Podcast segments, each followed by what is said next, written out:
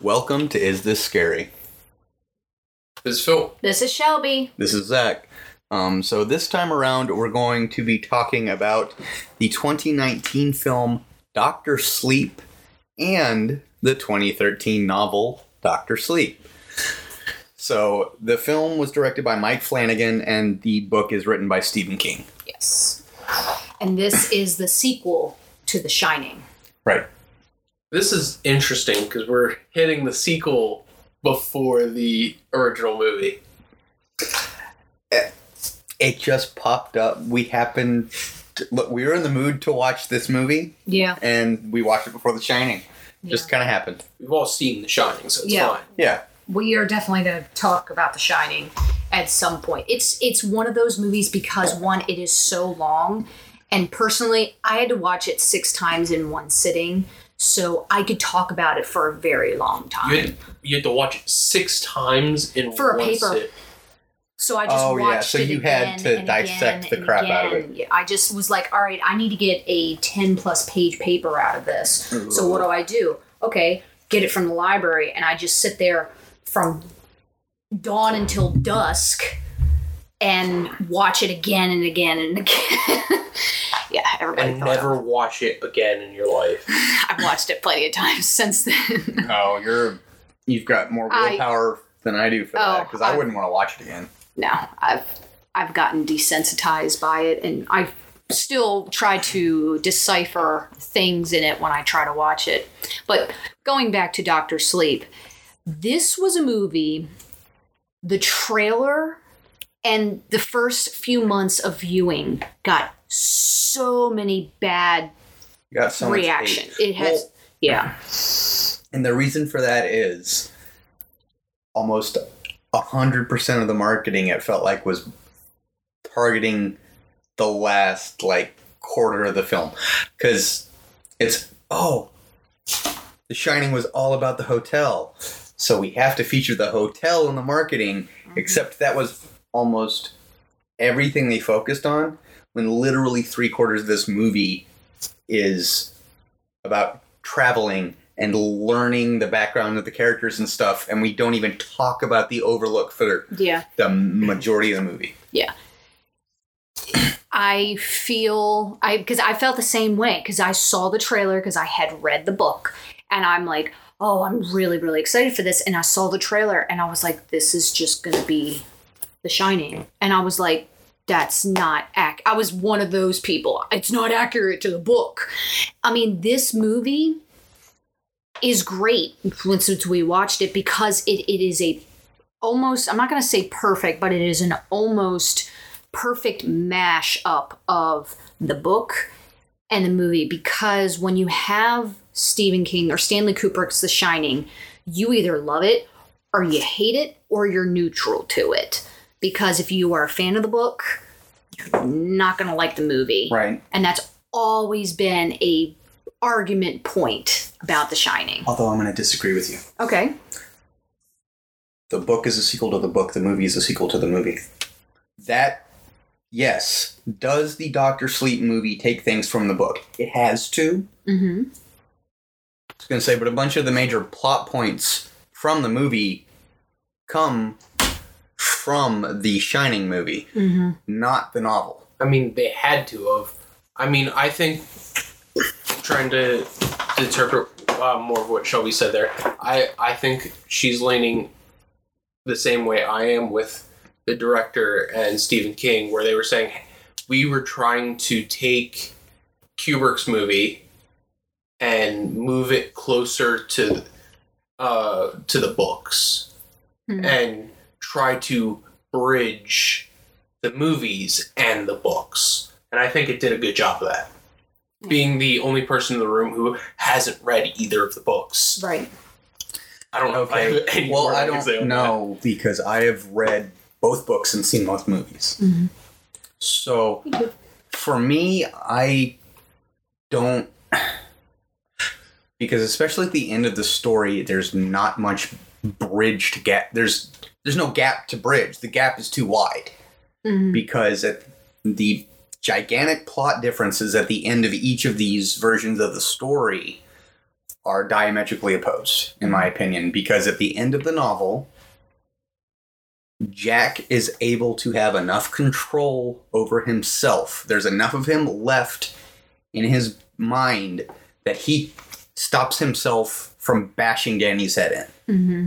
and tells him to go get the cook and his mom and escape. Yeah. And then the overlook explodes and like that takes out the, all the topiary and the hedge maze like it burns every inch of the overlook to the ground Yeah. and jack is redeemed jack has his last moment of being a good father Mhm. or trying to be because he's not Yeah. Stanley Kubrick's movie is way more depressing because Jack just loses. He loses his battle with alcohol. He's a wife beater. He hates his kid. He kills. He's a racist because he kills the black guy. Mm-hmm.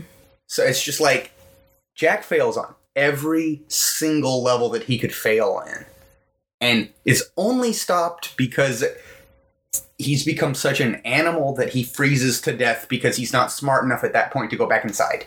Yeah. Like it's so it's either the you have a hopeful outcome where things aren't all terrible or you just go straight into nihilism. Mm-hmm. And the and in the Kubrick film the hotel survives. I, I get that. That's why. That's why I was saying that. That's why he was trying to aim for Doctor Sleep to be the connected, to be the bridge. So in the movie, how does the hotel end up? It ends up burning down mm-hmm. from the boiler. It it's the same outcome. Well, it's so they pretty much take the ending from the Shining novel and slap it on the ending of the Doctor Sleep movie. Yeah, because we did Because- watch the behind the scenes. It took us also three attempts to watch this movie in whole because it is a very long movie. Yeah, we ended up watching the director's cut, which clocks in at right around three hours. It's worth the watch. Just carve out the time because mm-hmm. we didn't. but it's three also, times. But you also got to remember, it is a big book, so it kind yeah, of it is. it, it matches. Let's and- see. In fact, And there was a, f- I liked the quote that during the behind the scenes, uh, Stephen King made, made. He said, "My book, The Shining, ended with fire, while Kubrick's ended with snow." Right. So it's like okay, and now with this movie, it's like okay, we're bringing it right back to the fire. So. I, I appreciated that. I like that quote. yeah, I was gonna say yeah, that is a it is a long book because I have the uh, full sized hardcover right in front of us. Mm-hmm. It's 513 pages, which means the second you knock that down into a paperback, Yeah. it's 600 some odd pages. It's a good audiobook too. It was a really good audiobook. In fact, I spent the last few work days while I was doing my job listening to Doctor Sleep. Yep. I wish there was more of it, but that's fine. But to go into the basic, let's the basic plot Yes. of this movie. You have Danny Torrance. He has survived the trauma at the Overlooked Hotel, and he is now going through another trauma. He is a raging alcoholic. Well, right. And he's just like being like dear old dad, he's just not trying to kill children or Well, Wives, swinging people. or- yes.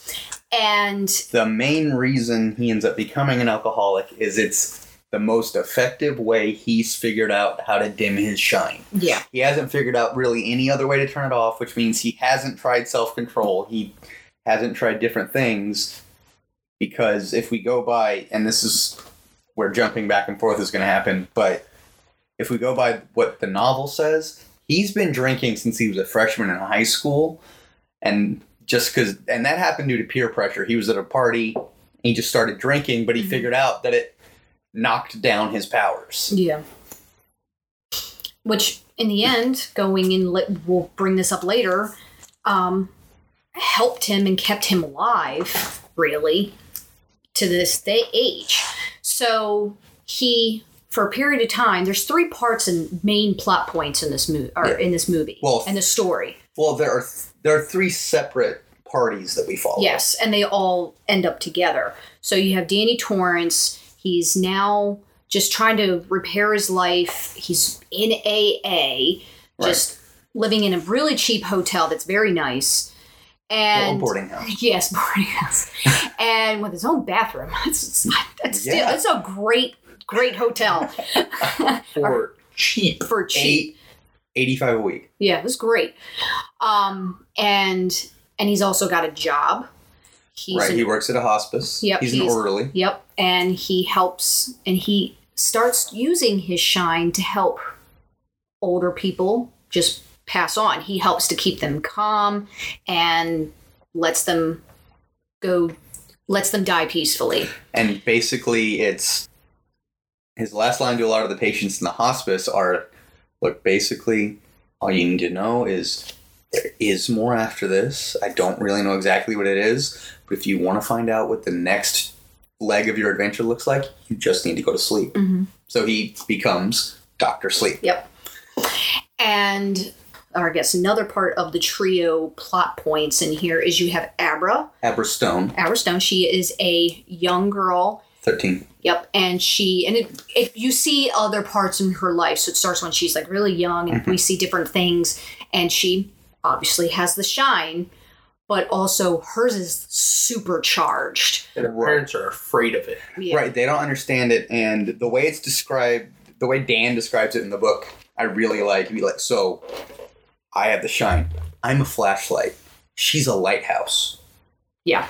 Like it's just the levels of magnitude more powerful than him is almost Yeah, she's unmeasurable. yeah she's levitating spoons like several all the spoons Every in the spoon house, in the house to the kitchen to- ceiling. and without no problems but at all but also she's astro astro projecting she's communicating with danny torrance from a very young age like they they're kind of like pen pals for a very long time Right, and she is so, the, and they're like a state over from each other. So she's doing this over like over a hundred miles. Like it's a good distance, and she's just writing on his chalkboard. yeah and then you have the third um, group you have the true knot they are in the movie they are like these hippie gypsy traveling art Vampires. Yeah, succubus. I see more as succubus Yeah. than anything else, but they feed off of steam, which they get the concept that this is almost like the life force within, especially with people who have the shine. Only Yes. in people, only in people that have the shine, and they want it in. They try to find the kids at their peak, and they notice that most kids peak between like seven and 15 hmm somewhere in there because it's there's something about reaching true adulthood that starts to sour the steam. Yeah, because it's got flavor. They want the Well, flavor. No, they don't want the flavor. They want it pure. That's the problem. The more life experience you have, you Yeah. start to flavor the shine and it ruin, or you start to flavor the steam and it ruins it. Yeah. I, f- I f- found that Yeah, I know. Now I'm talking about moonshine. Well, no, but no, I found that immensely interesting when uh, Rose the Hat is dealing with Danny, and it's like, yeah, You taste like whiskey. yeah, yeah. So it and they i mean they feed on it. They've been around for a very long time. I like what Rose the Hat says. She says eat well, live long. So they're not immortal, but They're they not. have to eat in order to recharge their battery pretty much. And unfortunately, how they eat, just what the knot has figured out over the years, is the best way to purify and get the best steam is to slowly torture the child to death. Mhm. Yep, they're very good, very very good, especially in the book. I mean, they are they've got this down to a business pretty much. Okay, yeah, we should talk about how the True Knot is in the book. I actually like this version of them better because they are basically your stereotypical RV people. Like most of them get turned in their late 50s to early 60s, Mhm. so they look like retirees. They act like retirees. They buy the like goofy novelty hats. They wear cheap sunglasses. Whatever popular slogan t-shirts are Yeah. making the rounds, they have them on. Fanny packs, socks and sandals. They try their best to look harmless and blend in. Mm-hmm. And if you run into if you run into them in a crowded place, they're going to be nice, polite, friendly.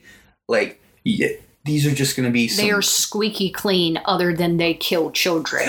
yeah because it also says like they have they've been around for so long they're basically a corporation that's the amount of money that they have like Mhm. and we're talking walmart and amazon level corporation so big big money hmm and their credentials are so good that the feds can't bust them Yep. they refuse to carry guns because guns cause problems they ref- the one big difference in the book and the movie in the movie they seem pretty okay with killing people.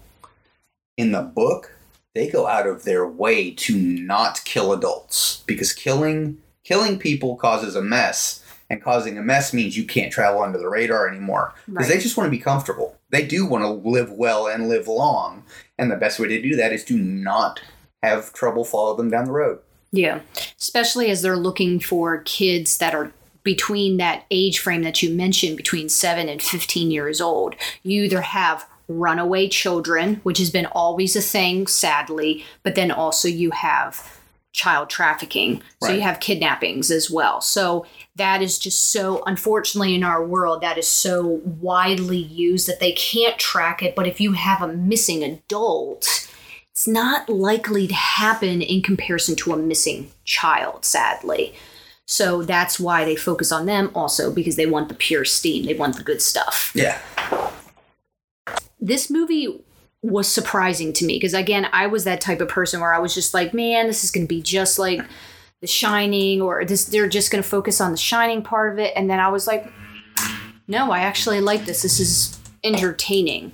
I thought Ewan McGregor as Danny Torrance did a very good job. so do i Um, I cannot remember the lady who played Rose the, Hat, Rose the Hat, but she is great as Rose the Hat. She's very charismatic. i think she steals the Rebecca show. She- Ferguson. Yes, Rebecca Ferguson is is really she's coming up. She's really she's she's making a name for herself, and I She I, was in Dune. oh yeah she's the mom I think she was also in The Greatest Showman too. She was. Yep, and she's she's really I, I love listening to her voice because she definitely has like that Irish brogue. I love listening to that, but the way that she handles herself, the she's very charismatic. I love the way that she talks, and I thought she she definitely did steal the show, and in in the book as well, but especially in the movie. well yeah because ferguson is able she crossed all the lines that you needed to for because she is seductive and sultry but she's also terrifying and menacing Mhm. and it just all weaves together really well Yeah. Honestly, that was one of my biggest issues with the movie. hmm Is I felt, I felt watching this movie the same way I felt watching, uh, what, what's the movie? Zach, you and I watched it together. Nicolas Cage, um, animatronics. Willie's wonderland Yeah, Willy's Wonderland. I felt very similar to that. I know that you had a problem with the ending. That it was just like when we got to the ending, that she kind of just got well, killed th- off It's not even that. It's that throughout the whole movie, the true knot don't feel like a threat to the main characters. Mm. okay I Rose is supposed to be this big, bad, strong individual, but every instance, Abra is just yeah. completely demolishing her, and Danny is uh outsmarting her. okay in the movie that is very true Mhm. Yes. i would recommend that you listen to the audiobook Okay. because you will like Rose better. Because with the like I said, when you do the a hardback over 500 pages, there's a lot of character development for everybody. Mhm. And you actually get the feeling that Rose is the leader because she's she's the best at tracking. She's stronger, she's smarter, she knows how to plan. She does a lot of the logistics. She knows like Crow, which is like kind of her lover, like Crow her- Daddy is yes, her lover. yeah, lover, second in command, kind of. And he will come to her like, "Hey, Ro," it- she's like, "I already know." Like she knows before, like she knows everything. She's keeping an eye. I mean, even though she, we, I don't think she's the oldest because I think Grandpa. Grandpa Flick is the oldest, but she's she's not even the second oldest. She's just the most powerful member, Mhm. and eventually I get kind of like pack animals. She's she's the alpha in the True Knot, and Yeah. she just eventually took over. Yeah, and that is m- much better portrayed in the book. Like you actually get scenes where there are threats to the main characters. Yeah, Yeah. see, I I didn't feel like there was a lot of threats to the main characters in these mov- in this movie at all. It's a good movie. It was fun. It was enjoyable. I felt like the threat level didn't get until later on because it is a s it is just like the book is it is a slow burn movie i mean especially when you watch the extended cut i mean there is a lot of parts that they could probably cut it out but they but uh, it's just it kind of slows down but then also you gotta remember there's a lot of psychological aspects in this movie just like the shining Right. so, I mean, Danny's having all these horrifying dreams, and and then same thing with you have um, Abra doing and both Rose the Hat doing astro projecting as well. So, I mean, it is a visual kind of like turns you upside down a little bit. So it slows down for those periods of Right. time. And then you have what becomes Dan Torrance's driving force as an adult is right before he gets on the bus to New well, he starts his bus journey to New Hampshire. He's in it's North Carolina. Hooks up with this girl at a bar after breaking a guy's face with a pool cue with a cue ball. And they get blackout drunk at the bar they go score some coke and they end up at her little shoebox apartment. Mm-hmm. and he wakes up before she does in the morning but wanders around finds all his clothes. As he gets out into the living room and he thinks he's by himself he checks his wallet and his wallet's completely empty. And that's at that point he's clued into the fact that he spent his paycheck on coke Yep. so he takes her money, leaves her enough coke that she could probably get some money out of it. But then but that's also not the problem yeah, there he also realizes that there is a child there. and it's a little boy he's about two years old Mm-hmm. And so all he does is he puts the kid on the bed with passed out mom, Gives him a bag of Cheez Its. slips on his shoes and leaves. yeah. Yeah. While old man Halloran's also, you shouldn't be doing that, Doc. You shouldn't be doing that. Leave her her money. Yeah. You don't need that 70 bucks. You can you can make your own money. You're fine. Yeah. And Danny's not really listening to Halloran. And years down the line, he, or not years, but probably weeks or months down the Month, line. maybe months down the line. Yeah, while he's sleeping. Oh, so after he gets set up in New Hampshire, Mhm. in Frazier, New Hampshire, he because he starts out working for the city at Tiny Town, hmm and then once the summer hits, he's working a job that's normally for like high school kids. So he loses that job when he starts to work at the hospice in town Yeah. because that's actually one of the things that he did was because you can be bad at your job and everything, but it's hard to find good orderlies, and that's how he supported himself during his drinking years. Was he just hopped around from state to state, gaining a reputation as a decent orderly? Mm-hmm. Because he had enough references that he could almost always get hired by a hospice or a hospital or a nursing home or somewhere. Yeah, at this point, he's set up at the hospice. He's starting to use his shine again, and that opens the door. And so he's woken up one night, and the girl that he spent a night with is there, and she's obviously decaying. And she's talking to him. They haven't found us yet. You haven't. They haven't found us yet. They usually people in the in the apartment ignore the baby crying because I leave him alone all the time and the baby turns over and says mama and it's like you can tell that they're both just rotting flies on their eyes and it's just like oh i'm like that's depending on what your poison is it's it's it could be worse or not as bad in the book but either way it's they're both the ending for that that woman her child is horrible and it and it haunts him It does. So in the movie, obviously, she doesn't wake up after the bender. Yeah. And the baby eventually starves to death. mm-hmm Um, in the book, just because he's a little more in touch with his shine the whole time. Um, mom does eventually wake up, but when he picks up the little boy, he finds out that the boy's uncle is extremely abusive. Yeah. Random bruises hits him from time to time, that sort of thing. And eventually, mom can't get out of the cycle that she's stuck in Mm-hmm. and commits suicide. So, sorry about that for anyone that's sensitive to the trigger warning for suicide. Again. and eventually so the boy goes into his uncle's custody and trigger warning for anyone with violence against children the uncle eventually bashes his head in Yeah. and he gets the just recurring flashbacks of the little boy going mama and saying candy because he saw the coke on the table and thought it was candy Yeah.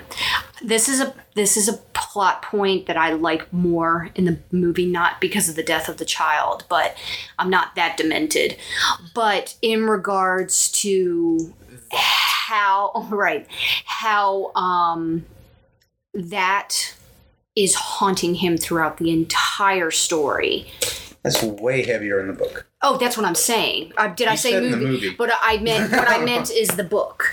In the book, in regards to, I mean, it gets to the final. I mean, the oh, the final clima- climax ha- happens, and I'm pretty sure it's like the last like it's AA the meeting. epilogue yeah, the epilogue, and because he has, he's been in this AA for years. 15 so yeah at the end of the novel he gets his 15 year chip Yeah, and he finally decides, I'm going to tell you the reason why this is haunted to me. And he says what happens, and everybody at AA is like, Thank you for sharing. yeah They're kind of just like, and he's like, because they've all done stuff. They've they've all done jail time. They've all done horrible things right and he's so haunted but i mean this is definitely a movie where i mean one it's i mean he was recovered he was he was stephen king was recovered at this point right yeah in the book yes so that was one thing that actually the author's note for the audiobook he said that the recovered human being that wrote Doctor Sleep is very different from the well-meaning alcoholic that wrote The Shining. yeah So yeah, it was. This was because Stephen King, throughout his life, has had multiple substance abuse issues. He was a he's a former alcoholic. He used to be a cokehead. Like mm-hmm. it's just There's a whole book. He has no re- recollection of writing. yeah so i mean it is definitely i mean there's parts where he's he's like oh i just i, I want to drink there's a lot of his internal monologues where he's like i just want to drink and to Right. the point where he almost like starts to like go to take a drink and he's like no in the movie there are a couple of moments. Yeah, because Yeah. there are a couple of moments in the book. One, he buys a bottle of Thunderbird wine, and if you've ever had Thunderbird, man, you gotta be desperate. And then there's another scene where he's literally in the parking lot of a bar. Can't call his sponsor because his sponsor will just rip him a new one. So he calls one of the other guys in AA and he's like, I'm out in front of a bar and I need a drink. Because the I need a drink is like your, that's the yeah just it's like help me escape phrase. It's Right. this emergency. hmm And he talks him down. yeah And was that in the movie? No. No, Okay. the the drink, the main drinking area. I mean, it gets to the point where I mean, all the three plot lines start morphing together, and I think it's when Abra gets kidnapped. And- no, that's before that. So the the Something- Dan well Dan okay. Yeah. Dan and Abra's plot line meet because Abra's pediatrician is in Dan's AA group.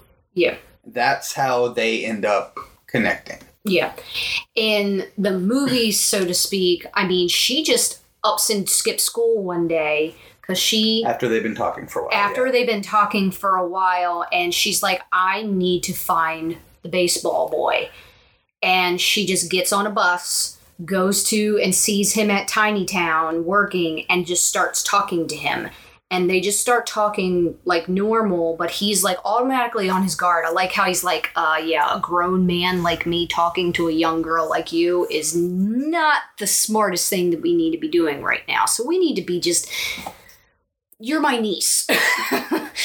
um, so yeah, and it's they they get a connection very quickly. I mean, she's like she's very her, her character is very interesting because she's like, we need to find the baseball boy. She, like she has no fear. Like she, her, she's very strong of a character. She's got a very tough will, and I mean, we see her directly go over after Rose the Hat and trick her several times and is able to like physically harm Rose during one of the astral projection moments. And then you she meets Dan and Dan's like, I don't know how to handle this. Well, Dan's also to the point with his. He's like she starts asking him all these questions about how the Shining works, and he goes, "I haven't tried to do a quarter of the stuff that you've done." right. So he can.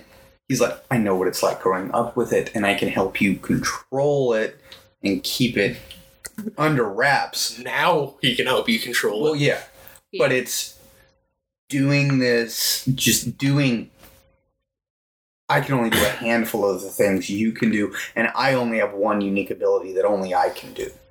Mhm. Because his unique thing is the lockbox. Yeah. Nobody else on, like any of the humans that we meet with The Shining or anybody in the Knot, has the ability to just store stuff the way he does. Yeah. That's a that's his unique ability Yeah.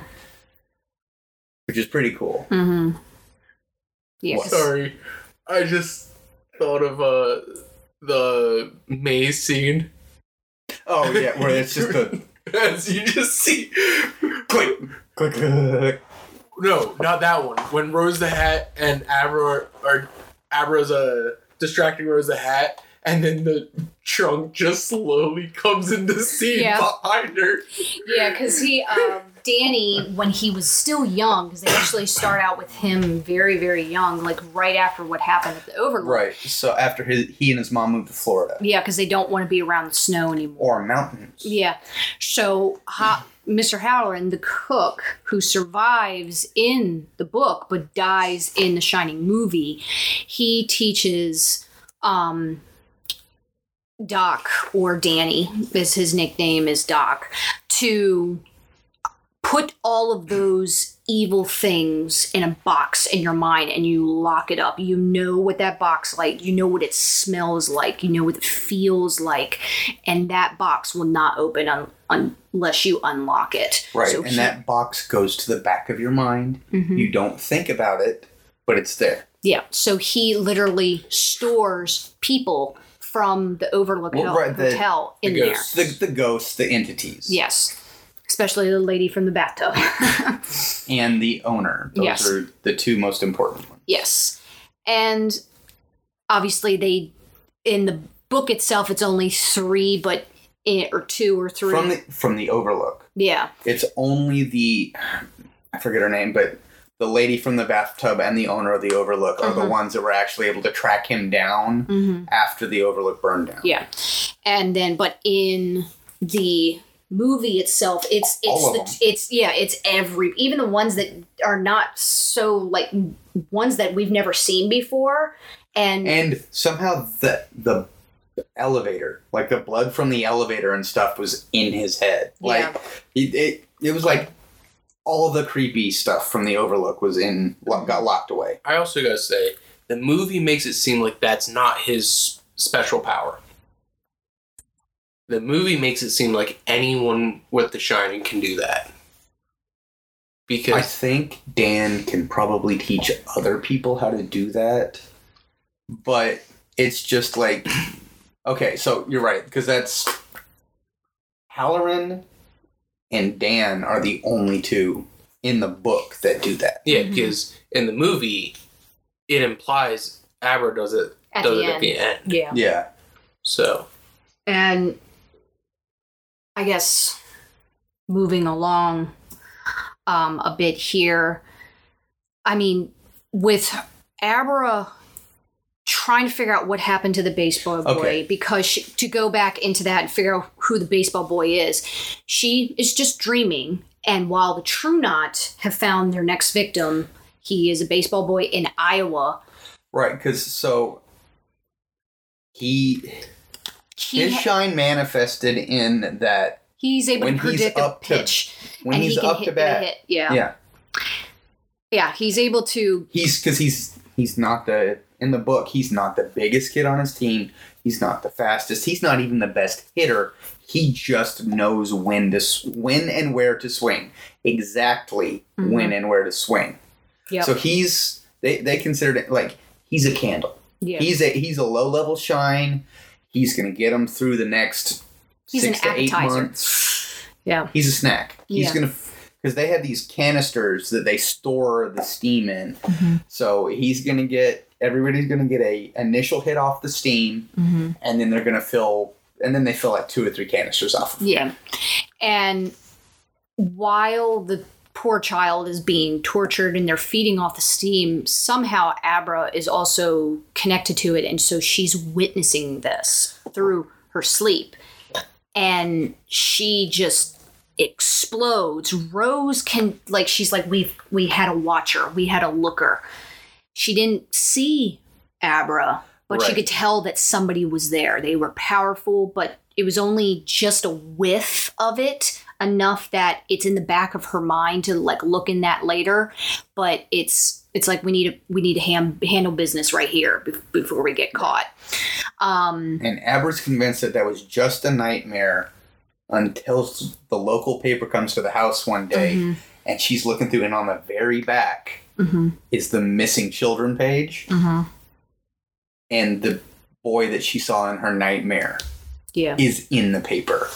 And then she, this is again in the book because the obviously lots more detail, but she goes back and she gets every detail she can out of that scene. She figures out how to watch it like a DVD. Like she can move it forward and back and just review it and review it and review it until she Mhm. gets all the pertinent information from it. yeah she wants to make sure that this child has a proper burial and she's i mean she's young she's worried about the parents she wants to make sure Because, yeah, at that point in the story, she's either like eight or 10. Yeah. And she wants, and so she con, she just goes and visits Danny Torrance and is like, I need your help. But in that regard, I mean, that is because he's reluctant. He doesn't really want to get involved. He does not want to use his shine. And of course, she's a child who has these abilities, so she's not going to listen. So she takes matters in her own hands, and that just autom- that just flicks on light so that Rose can see her and is like, oh, she's not just a snack, she's the whole buffet, and she'll keep us going for a long time. We need to get her, and we need to get her right now. Because I think, doesn't Grandpa, especially in the book, doesn't he die before any of like really, he just dies, I think. In the movie, he just dies. Mm-hmm. in the book, and I like the way it's handled. So this we kind of need to dive into the history of the True Knot to explain this next bit. Mm-hmm. So at one point, the True Knot basically were a band of gypsies and wagons. Mm-hmm. And we're talking like they had over 200 members. They eventually travel over to the New World, figure out how to blend in better. And as the country is coming up, they just blend in and make sure they have plenty of resources. At this point, at the beginning of the book, it's they're between like 75 and 80 members. And Grandpa Flick is the like secondary tracker. Rose is the best at tracking, but Grandpa Flick takes over the role as the main tracker because he's not in charge anymore. Mm-hmm. He was at one point. But the baseball boy comes from a family that doesn't believe in vaccinations and has the measles. And the true knot usually doesn't get sick, and they've never harvested steam off of a sick child before, and they all start to get the measles and die because pretty quickly their numbers dwindle down. They lose. So yeah, Grandpa Flick goes. A few of the older ones fall off. There's like four or five deaths Mm-hmm. in sequence. And now in the book, one of their main things is well, she's from a well off family in the suburbs. She's probably inoculated, but as powerful as she is, it'll probably just knock out the measles even if she's not inoculated. So it's for them, it's a matter of survival in the book. Yeah. Because they are they are running out of people. Um I guess move on to I mean Phil, what's your favorite part of this film? I've been real quiet. I've been letting y'all talk uh, talk about it because y'all honestly you you know more about like I haven't read the books. Y'all y'all know a lot more about the story and Mhm.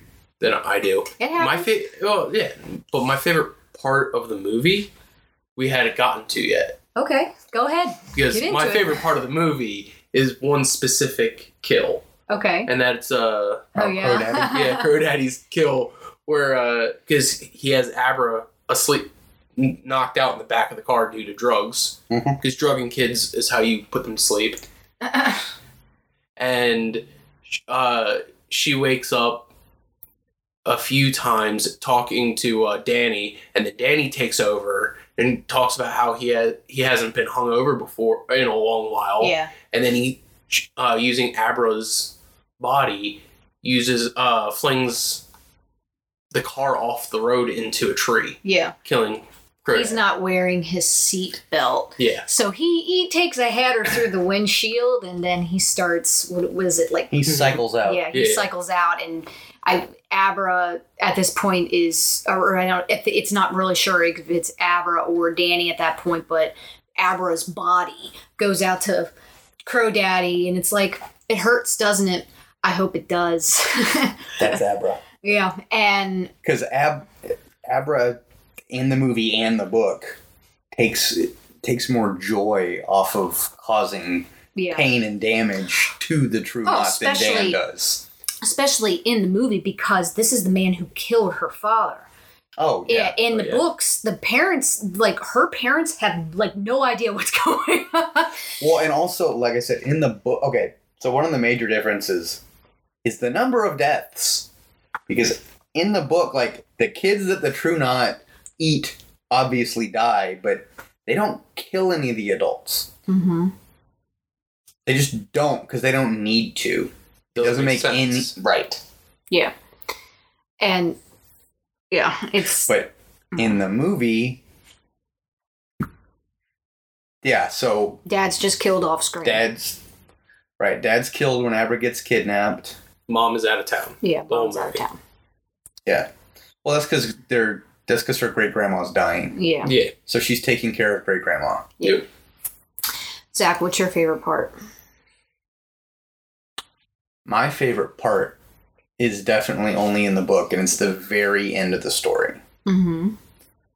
And so one of the big differences is the fact that Abra is actually Dan's niece in the Mhm. book, because back when his dad was teaching, he was already a published author in some very highbrow literary magazines, and that, yeah, that impressed. Oh, I can't even remember the mom's name. It was like Tracy or Lucy or something. Danny's mom's name? Abra's mom's name. Oh, I can't remember. But it impressed Abra's mom so much that she started having an affair with him, and eventually that produced Abra's mom. And then she died young, and so Abra's mom was raised by her grandmother. And a big part of that is the grandmother has cancer and is dying and at one point bequeaths because in the book it's not really shown as much in the movie but in the book when the elderly and the sick die, they release a red steam. Mhm. And that's got all their illness, cancer, old age, just whatever reason you're dying is Mm. imbued in that steam. And he takes the great grandmother's final breath and shoves it in a box in the back of his mind. And it's slowly killing him during the last trek, you know, during the last trek Yeah. up to where the Overlook used to be because that's a campground owned by the True Knot. And all of the surviving members that are still loyal to Rose, because after the failed ambush on Abra, where they try to kidnap her and they fake her out, which happens in both the movie, and they fake them out and lead them into an ambush that happens in the book and the movie.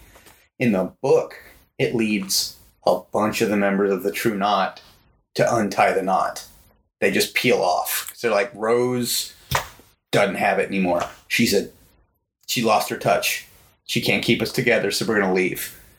And so you have the all the loyalists but one all in one room, and Danny sneaks into the back of the room and just releases the red steam, and they can't not take it in because in the book the steam's kind of will, will coalesce and e- parts itself equally out into anyone that can partake of it, Yeah. and it does that, and they all cycle out in seconds. It Mhm. just wipes them all. It's all just out. a steam grenade. it was so cool. I do got to throw out uh, something else great about this the movie specifically, and it's a attention to detail.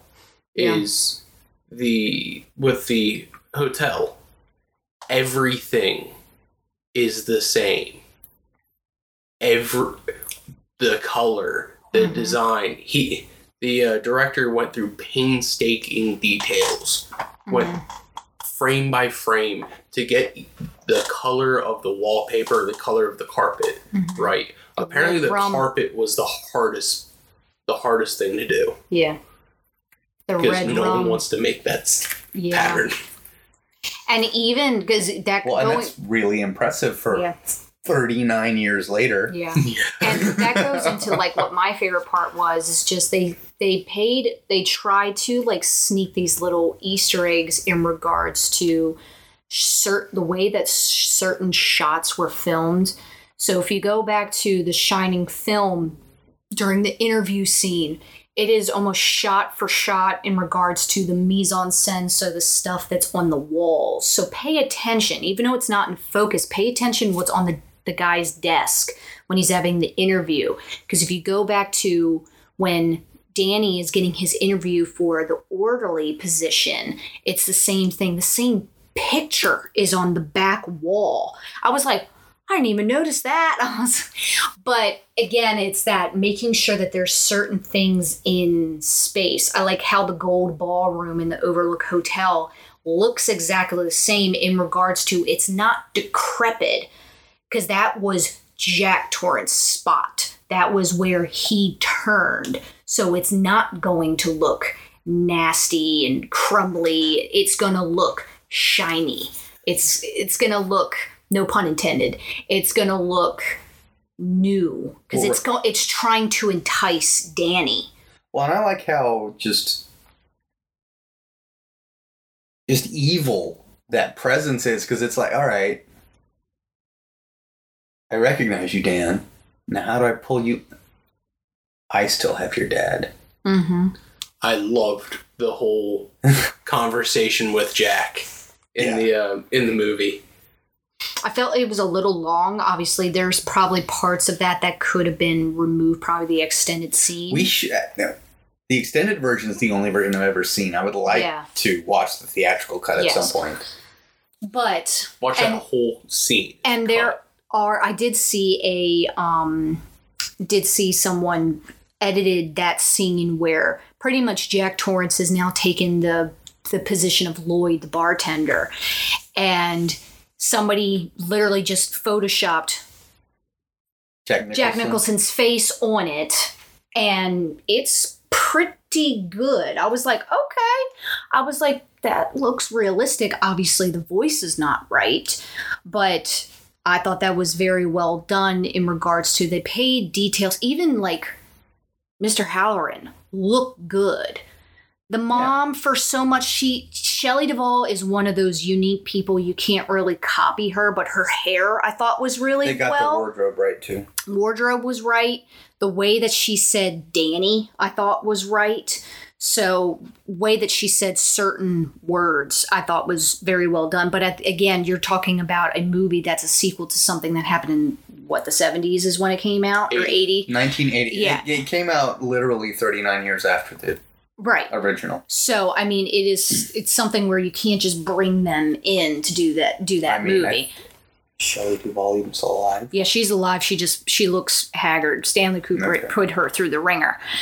But Stanley Kubrick put everyone through the Everybody ringer through the in ringer. every movie he did. Um, all in all, when it comes to Doctor Sleep, it's a great movie. Again, I can understand why it got a bad rep for it at that time, but after watching it, it's like I don't have a problem with this movie at all. No, I mean, like we said earlier, I think it was a just a botched. uh Trailer. Yeah, the botched trailer, botched marketing campaign didn't help the movie at all. I mean, I can understand for marketing purposes. It's like, okay, there's Stephen King. What's the easiest thing that you can do? Make connections to The Shining. I mean, that- Okay. That's just that's also the nature of sequels now. right. Sequels just are referential to the uh to the original. oh It yeah, doesn't want to make it doesn't want to tell a story usually. I agree with that. Tis. So, anything else that you guys wanted to include? Um, Music in this movie was great too. They oh, did the their music was ridiculous. Uh something I found out Yes. doing a little bit of research. Now I got to pull it back up. Go for it. should be fairly easy. So there was a song used in this movie. mm-hmm. Da-da-da, soundtrack. My Wild Irish Rose. Mm-hmm. Who What sings she it? Rose the Hat sings it. Yeah. Do you know what's also great about that? Hmm. She's Swedish. Rebecca Ferguson is Swedish. Yeah. That's awesome. But um no, it's just uh I would recommend that if and I'm gonna just go ahead and I re-recommend it to Phil. Um if you like the movie but you find some parts of it lacking, I would definitely go read the book. Because Yeah. the book will for me there were a few parts that fell flat, but after rereading the book, yeah, it fixed almost everything for me. Mm. It's obviously the stronger version of the story, but that's what you can do on the page. Is you just get a lot more across that way. What I would like to see kind of going if obviously I mean they didn't come out they didn't they haven't stated anything about them continuing the story. There's not really a story for them to continue because there hasn't been like a sequel to Doctor Sleep. But in regards to just the shining itself I was just thinking about it while we were talking. Simple thing if they wanted to do anything with the shining they could do a series of the shining because the Overlook Hotel has so much history that they could really unlock. Like I would love to see somebody like HBO or or Showtime pick up and just do like Like what we talked about the Overlook. like we talked about with uh Fear Street going into like the other Yes. killers and the backgrounds and everything like that. Mm-hmm. Yep. Yeah, just have it set at the Overlook, and it have an anthology series, and you could either do each season. Well, yeah, it just for just because things cost a lot of money. Each season would just focus on one time period in the Overlook's history, Mm-hmm. and it'd be easy to go because you have whenever the building was built to, to 1980. Yep. Uh, you could get a bunch of seasons going You off could. of that. And I mean, not every single caretaker has to die because we only know about two. And it's it's like okay maybe we can go back a little bit farther and there was another caretaker that ended up dying in some way that they just forgot about because it was just so long Well, because I guess what you would do with the Overlook as a series would be you tell us how each ghost got trapped in the building. yeah And then if you run out of ideas on that, cool, no problem. The True Knot. I would be infinitely fascinated to see the older, bigger, more powerful version Yeah. of that group. that, That would Rose be the Hat insane. just show up, and she's there for like the New Year's New Year's uh, party, a Fourth of July party. That's the picture at the end of the movie. It's got Jack Torrance in it. I think that would be cool. Maybe she also was there at, at the Gold Ballroom. That would be cool. Well, let's go into horror news. So, yes, horror news.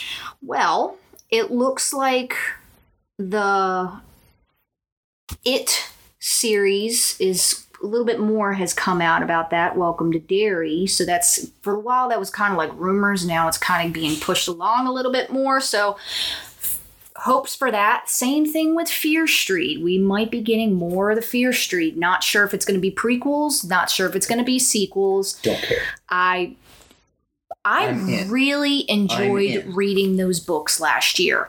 And I mean, there's just so many stories. And I mean, I was only able to read a couple of them, and they were so entertaining. I mean, you could really do so much with that series. And that was so well done.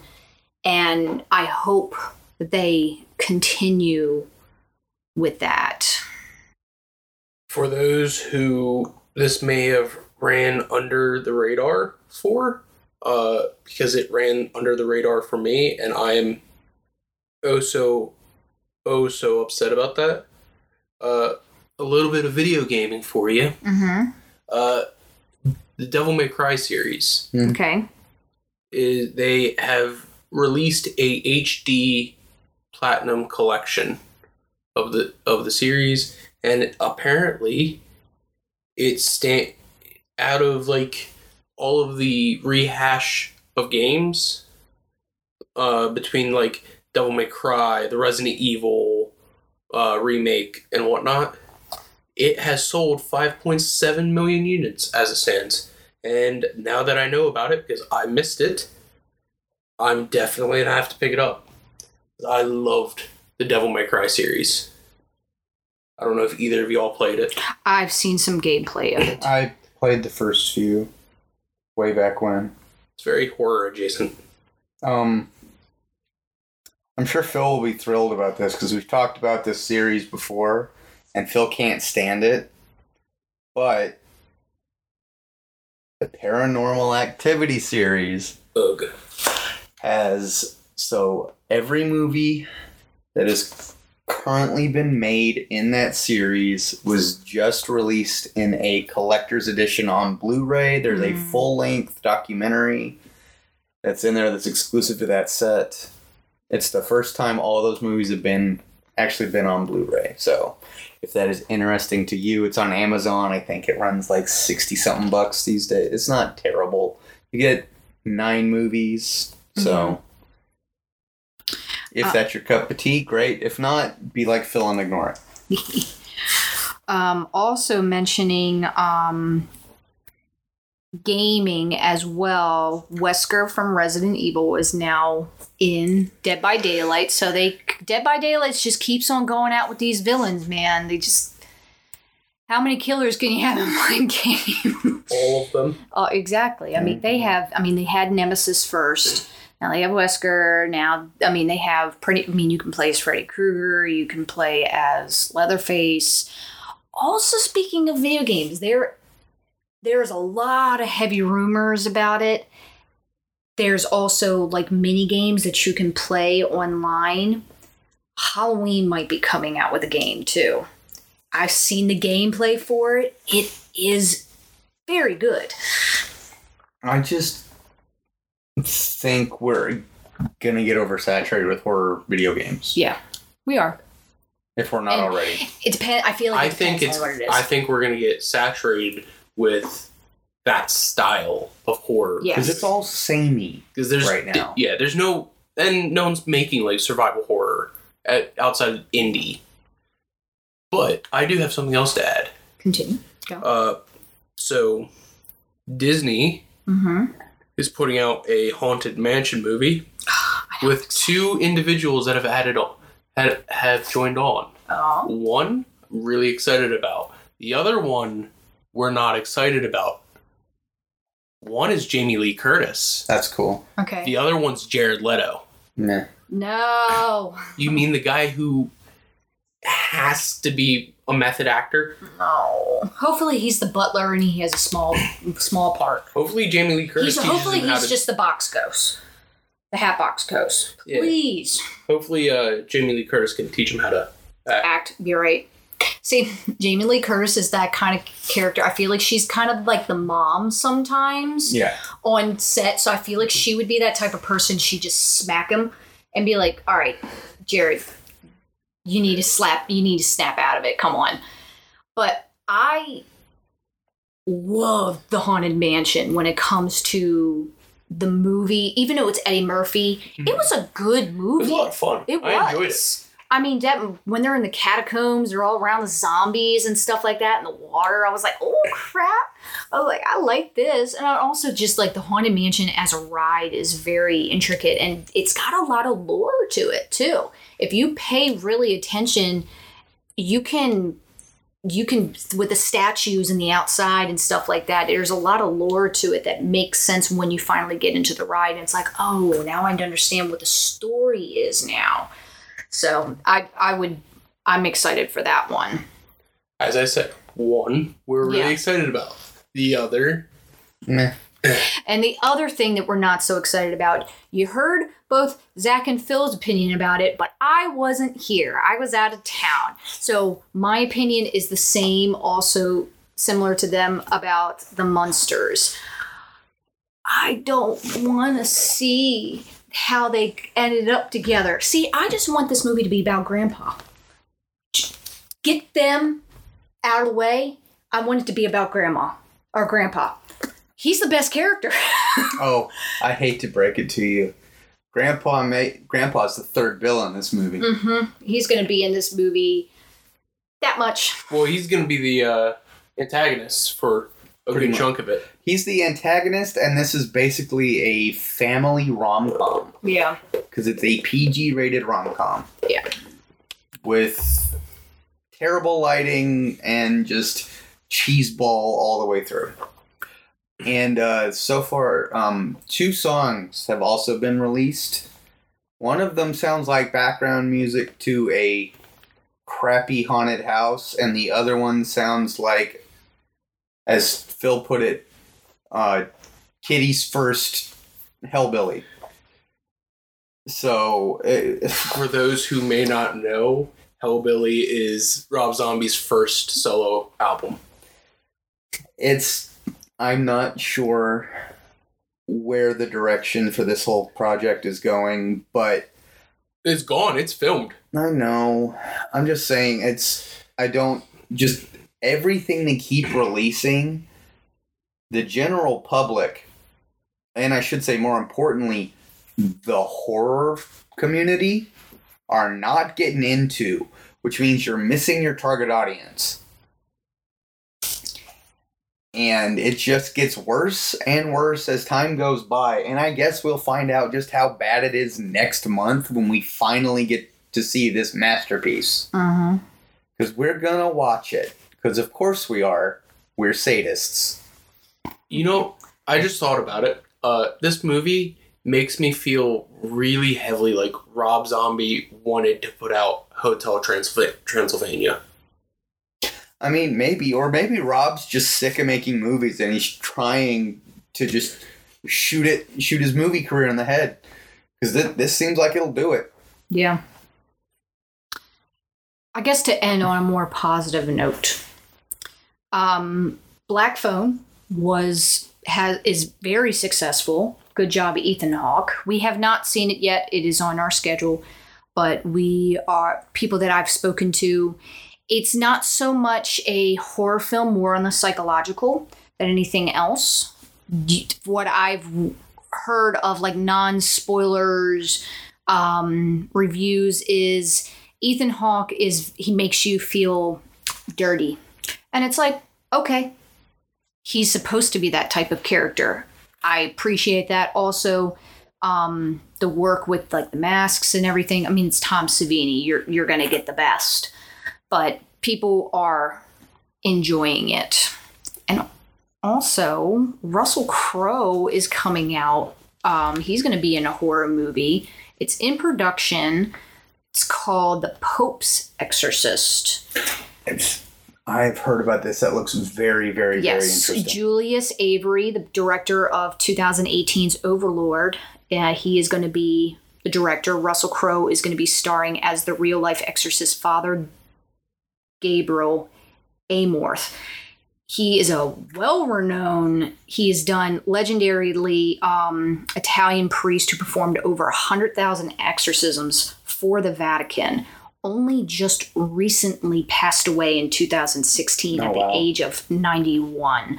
So you can you imagine having a conversation with him? that would have been cool. and it looks like a lot of high um, horror actors are going to be in here as well or they they've been in horror films so you have alex Essoe from dr sleep and daniel Zovatto from it follows will also be in it as well so it's like two movies Ah, so Wendy Torrance.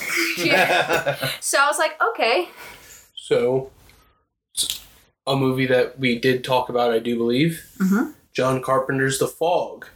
Uh, extras announced for Scream Factory's 4K Ultra HD release. oh yay So if you don't have the movie, wait a little bit. Get it from Scream, uh, Scream Factory. love scream factory not spots Please sponsor. Um, one that I'm excited about. And it includes a vinyl record. Well, now I'm gonna buy it. Uh, one that I'm excited about, coming from a movie series that has been mostly missed. Prey is about yes, Predator 5 mm-hmm. Prey, which is a prequel to everything, obviously, is coming out on Hulu in two whole days from the recording of this. But it all it premieres on Hulu on August fifth, and all of the like preview reviews and everything that I've seen online are very positive. I, I it like the idea. I like the idea, and I also saw something in there. The main um, protagonist of the film, she, I mean, she is, I think she is come uh, comes from Comanche ortho, um, auth- whatever origins. So she used a lot of that. So she's native. Yeah, she used a lot of that native native heritage in making sure that she's acting right for that time, because this is a prequel to the Predator um, films, and I, I like the I like the concept. I feel like they would because they were hunters. They are going to. I don't know. I feel, I feel like I'm going to give them more props. I feel like they're going to survive a lot easier in comparison to what we got with Arnold Schwarzenegger. So Right. it's just, yeah. So I'm, I'll be curious to see what happens with that. And then one interesting thing that you bring up you bring up her heritage is there are two audio tracks for this. Okay. One is in English, the other one is the whole film was also shot in Comanche. Cool. Just straight up from That is beginning kinda to dope. end. That's, That's real awesome. dope. That's definitely very new. That's something you wouldn't find nowadays. That's I like that. I like Unless you're in Canada. True. All of their cities are named in both. Uh, English and French. no, it, especially when you go to like BC and everything. It's English and the uh, Oh, native language. the Indonesian, Yeah, I was about to say Indonesian. Inuit. yeah, the I feel like with this movie, Or Inuit, sorry. I feel like with this yeah. movie, they could have just released it in their language and just have subtitles. Well, they're that's what one they shot it in English and then they had all the actors do a Comanche dub. Oh, okay. It could be like So- Apocalypse Now. Yeah. But I mean, it's if you want to, and I'm probably going to watch it like this at least once. Is you can watch you can watch it in Comanche, which is cool. Yeah. I'm gonna definitely do that. I think that's cool. I think that is it. Let us know. I mean, we're getting into we're we're we're going into August. I mean, we are in August. We're We're August. we're end of our summer, going into the fall time. I'm already on Halloween schedule. Like now, um, probably about four months ago, I was already on Halloween schedule. I've already bought Halloween things. So, um, let us know what you want us to talk about this later end of summer. What are your summer film recommendations, or books, or comics? Or whatever. Yep. You want us to get into the bad sleepaway camp sequels? We can do that. oh, ugh, or the short films that we've, we've oh seen. god. What are you talking about? That one. I don't even. Uh, Judy. Uh, Judy. Judy. I I do have to. I do want to let the whole audience know that I did it. I got Zach for Christmas a pink shirt that just says Judy on it. It's glorious. My wife will not let me wear it out of the house. no, I will not be seen in public with you wearing I love that. I don't want to have to explain that to anybody. I- we ever alright go to a I love the fact that- wear it. I love the fact that I talked to her beforehand. I wanted to make sure she was okay with it. and she doesn't like it. I love it. Oh, it's so good. Uh, if only Meg had a shirt. Meg. M E G. Meg. Stupid. Are you trying to tell me something?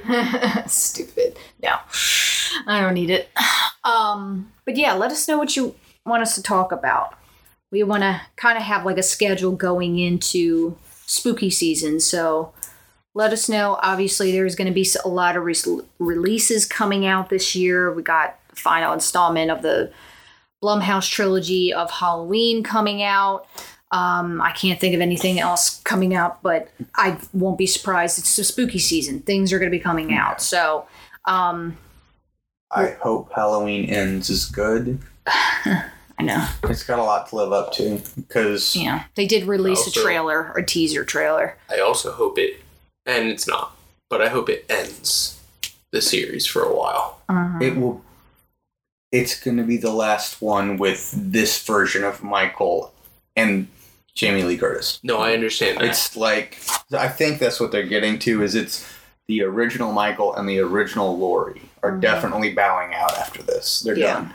yeah, if they're going to do anything, they're going to pay attention to either going to go completely off the rail and they're going to do more with Season the Witch, or they're going to go back to any of the the sequels in regards to four, five, or six, or even you could even do. Um, I mean, Danielle Harris has been knocking around the horror community forever at this point. yeah, They could just tap her to come back. and she she would enjoy it she has really come into her own she loves the horror community i feel like nothing on on the twitter feed i see her at almost every single con that you could think of and she loves it i mean all of her marketing i mean she is really trying to sell it she's she knows i mean and she's she's enjoying it so I, I want to see more of her. She's she's a person I haven't you haven't seen her in a while. Mm-mm. Not since Rob Zombie's Halloween. So it's like well, she was in that. She's was in the Machete movies though.